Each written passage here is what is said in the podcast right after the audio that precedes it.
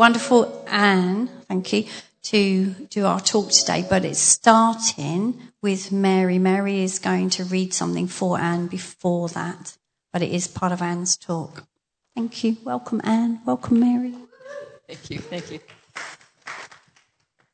Anne asked me to reread the prophecy that I read last week um, as a prelude to her message this morning. So that's good. This is from Craig Cooney, and it came to me on Facebook through a person that I really trust. So I'm not concerned where it came from. So be assured about that. And it goes like this The Lord is reconfiguring your calling. As you go through this season of remantling, you will begin to express different and diverse aspects of your character, personality, gifts, uniqueness, ministry, and calling that could never have been imagined six to 12 months ago. The gifts deposited in you are going to be expressed in new ways and in different places than they have previously been or that you have so far seen. There are other skills and abilities that are lying dormant inside you. They will begin to surface and come to the fore. At the same time, you are shedding parts of your old identity that are no longer helpful or needed for where the Lord is taking you. Here is where you may be feeling confusion. You're becoming increasingly clear about what no longer what you no longer have passion, vision, or grace for, but you are not sure where you're being redirected. In, the, in this messy middle, you are in a process of discovering who you are becoming. You will feel vulnerable and naked for a time. You will want to run back to the familiar, but don't retreat. Be patient. Clarity will come. The new will emerge. In some, in some cases, you will need to begin a separation from the old before you can take possession of the new. You will want to break from some old alignments to embrace new partnerships. You may have to lay down some positions or relinquish some roles. These may even include good things and godly people in areas where you have seen blessing and fruitfulness. Yet these too will have to be pruned. The right God ordained alignments are so pivotal in this transitional season. Describing what you do was once simple and straightforward. But in the coming days, it will feel more multifaceted and outside the line. It doesn't fit neatly into a job description or career path. It may even sound like a ridiculous move or a backward step to some people. There will be pressure to conform, to do what is sensible. Yet the favor and the joy that you experience will confirm you are moving in the right directions. Don't be swayed. Do not hold back. The Lord is opening up new domains, fields, and spheres. You will be stretched and feel some strain, yet you are more than ready you are more ready than you realize. Don't get stuck in the previous iteration of who you are. Stop defining yourself only by what you have done up until this point. Don't be confined or constricted to the beliefs others have placed on you. You are much more than any of that. You are multi talented, multifaceted, and multidimensional. This is a good time to reinvent. Remove the boundaries and borders around your life and explore new territories. Seeds faithfully sown in previous seasons will begin to bear fruit. And watch for the little shoots beginning to emerge. And how often have we heard that one? They will appear in interactions and conversations, dreams and visions, opportunities and openings articles you read, and things you hear. As you begin to glimpse what the Father has in store, your heart will be stirred. You will begin to imagine new possibilities and potentials. It will take steps of risk and bold faith, but the rewards will be great. The Lord is reconfiguring your calling. And his scripture is from Isaiah 54 2 through 4. Enlarge the place of your tent, stretch your curtains wide, and do not hold back. Lengthen your cords, strengthen your stakes, for you will spread out to the right and to the left. Don't be afraid. You will not be put to shame. Don't fear disgrace. You will not be humiliated. Amen. Lord, Ann is coming now, and we're going to pray for Annie. Father, in the name of Jesus, we just ask that you just bless and anoint this woman even more than you already have. Give her the words that you want to say this morning and have us to have ears that will hear. In Jesus' name. Amen. Amen. Amen. Thank you, Mary. That's amazing. Uh, would you turn to your Bibles in John chapter 15, if you have Bibles with you?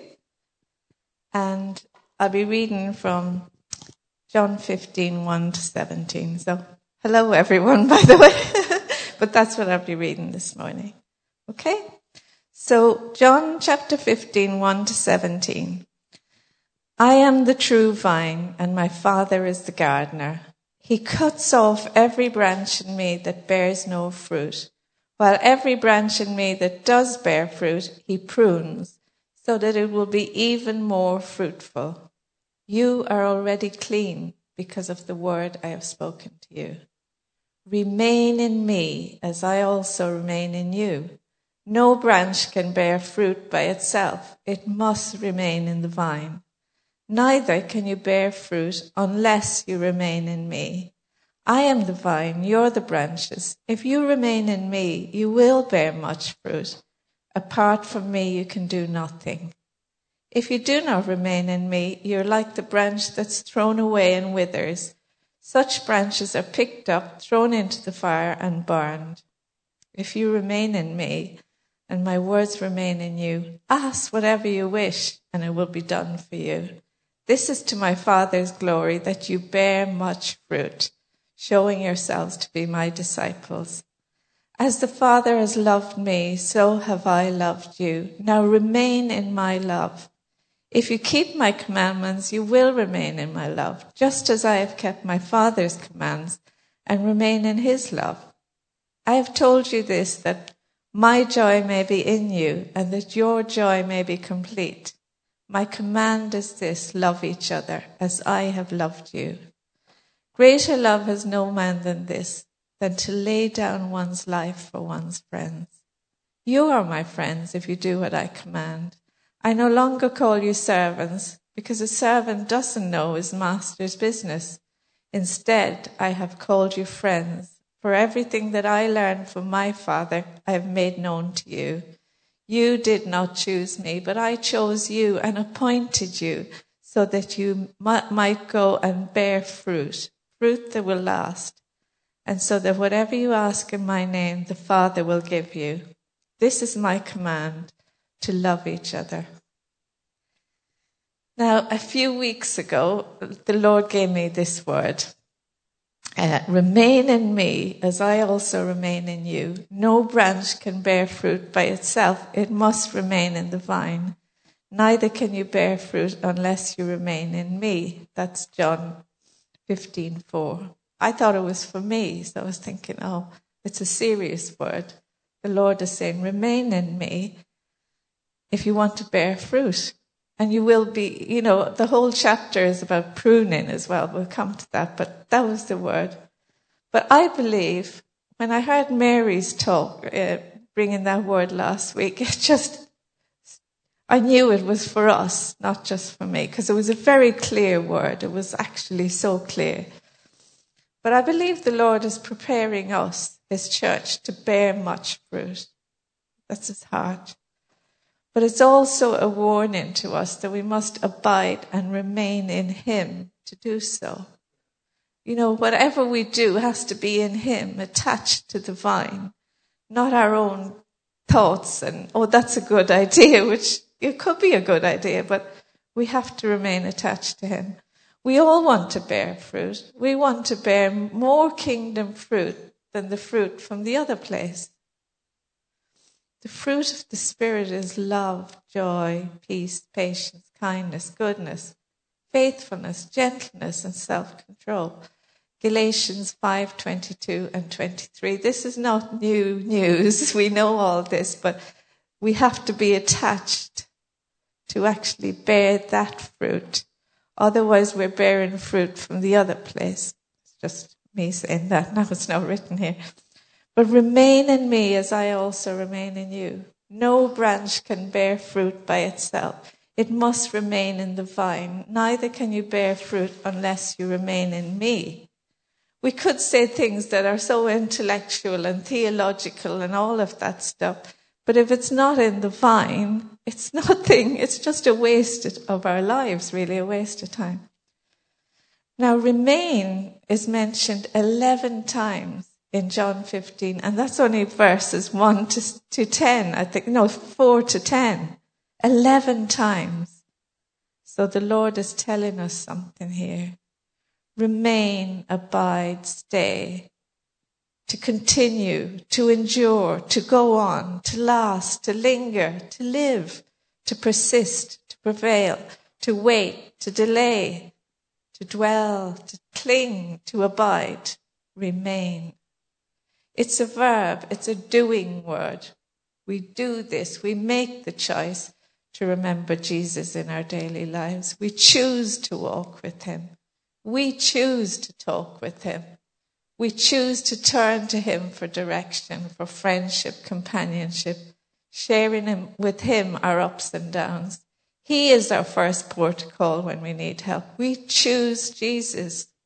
We choose Jesus and we'll bear much fruit. Jesus tells us plainly here that if we're abiding in him and bearing fruit, we'll be pruned. It's, he says it. He promises it. And we, when we say promises about God, we very rarely say we will be pruned, but we will be pruned if we're bearing fruit. The branches not bearing fruit will be cut off and thrown into the fire. So God refines us and he takes off those branches that are not bearing fruit and really, they just get thrown in the fire. Now, Luke 13, 6 to 9, Jesus said, Then he told this parable. A man had a fig tree growing in his vineyard, and he went to look for fruit on it, but didn't find any. So he said to the man who took care of the vineyard, For three years now I've been coming to look for fruit on this fig tree, haven't found any. Cut it down. Why should it use up the soil? Sir, the man replied, Leave it alone for one more year, and I'll dig round it and fertilize it. If it bears fruit next year, fine. If not, then cut it down. Now, God gives us many chances, doesn't He? He fertilizes us to get that fruit from us. But at the end of the day, it's our choice whether we follow Him or not. He gives us that choice. I know that God is totally compassionate. I know that He's totally compassionate. But I believe He's not at all sentimental. I don't think God is sentimental. Compassion to suffer together when confronted with another suffering, motivated to relieve that suffering. That's God. He always wants to relieve our suffering. But sentimentality is just dictated by emotion. It doesn't do anything, it doesn't go anywhere. God is so compassionate. But He's not sentimental when it comes to pruning us. He knows. He fertilizes, but then when it's time, He will cut that off because it's not bearing fruit. It's not helping us, actually, because He wants us to fulfill who He made us to be. But we need to pray for discernment to know when we're going through the pruning, character building from the Lord, or whether it's an attack from the enemy. We need to pray for discernment. And I think we do. We do pray for discernment here. And that's the importance of meeting together to pray things through with other people, home groups or church meetings. And spending time together is where our edges get rubbed off. And that's where we learn to grow together as a body. We need to be together. Going back to the word Mary just brought, in some cases you will need to begin a separation from the old before you take possession of the new. You will need to break from some old alignments to embrace new partnerships. You may have to lay down some positions or relinquish some roles. These may even include good things and godly people in areas where you have seen blessing and fruitfulness. Yet, these too will have to be pruned. At the same time, you're shedding parts of your old identity that are no longer helpful or needed to where the Lord is taking you. He's taking us somewhere. Now we have to, however good the past was, however amazing fruit came out of it, whatever it was like, we have to cut it off. It's gone because God can only do the new thing when we relinquish those old ways, things that were in the past. And as He moves among us, we're going to be changed. People are going to come with giftings. People are going to be amazing. And we have to accept that's not the old person. Stop clinging to that how they used to be, because this new person is bringing new things, bringing new life to the church. And so we don't judge each other about our past, how good or bad or indifferent we were. This is now. Basically, we have to allow each other to grow, encourage each other. Don't confine each other. And I say it here, we need to tread softly because I did the allotment with Carol. This is off the book. And, um, and she's an amazing gardener, but she, she used to grow little seeds in places. Now I'm just for the big plants, but she'd have little, and I used to wear these big boots because the clay gets into your feet. And one day I was rushing across the allotment boom, on all our seeds. Not intentionally, inadvertently. Carol is gracious. I'm sure she didn't, you know, take it to heart, but just saying, we need to tread softly with each other as somebody is growing a gift or, you know, just be encouraging, help each other. Enjoy the journey. I was asking the Lord, what can I bring today? Why am I standing here? There's so many people here that could be standing up here. What have I got to bring? Like a few years ago, I had things to share. I was somebody. I was working. I um, had loads of things, and God used to give me great scripture to write out, and all these I could have said a sermon. I have nothing much now, so God told me, you know, talk about the everyday things. So here goes. I'm going to talk to you about the kitchen sink.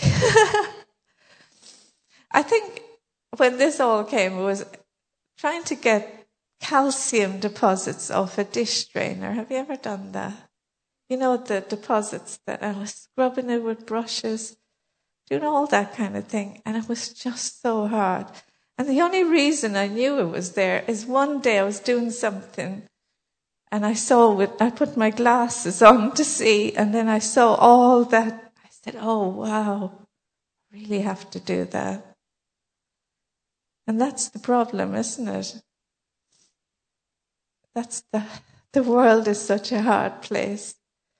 It leaves the hard deposits on our hearts, doesn't it? And they do calcify if they're left there for any period of time.